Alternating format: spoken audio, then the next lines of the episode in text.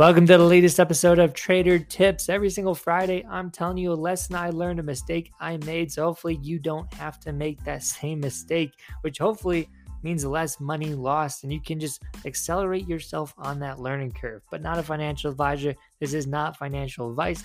This is just my journey. So sit down and enjoy it. Subscribe, like. I don't know how this podcast thing works, but we're going to talk about today how do you know when to get in to the markets again? So if you took a break, everyone has to take breaks, but how do you know when the time is right to get back in?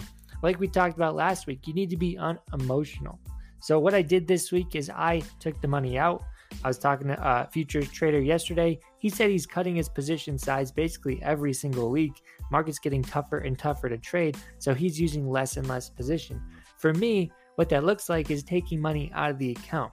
Uh, my strategies are so volatile, I don't really want thirty, forty thousand dollars in my account just because how volatile those strategies are. And I just know I might end up using too much position size when I don't want to.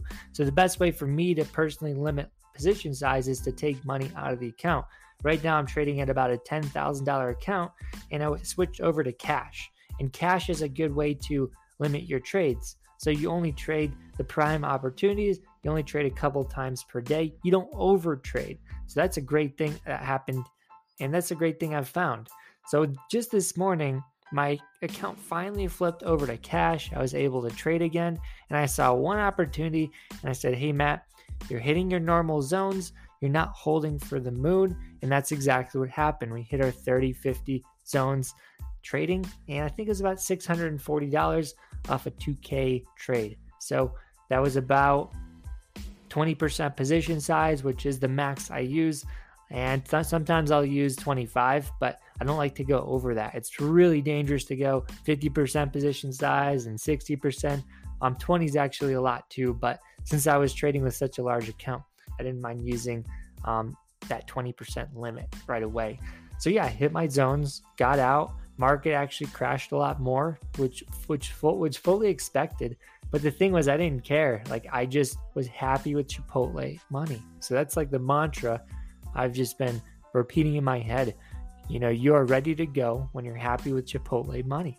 If you're not happy with $60 or $600 or $6,000, if you need to hit something, usually a sign that you're not ready to start trading full on 24 7.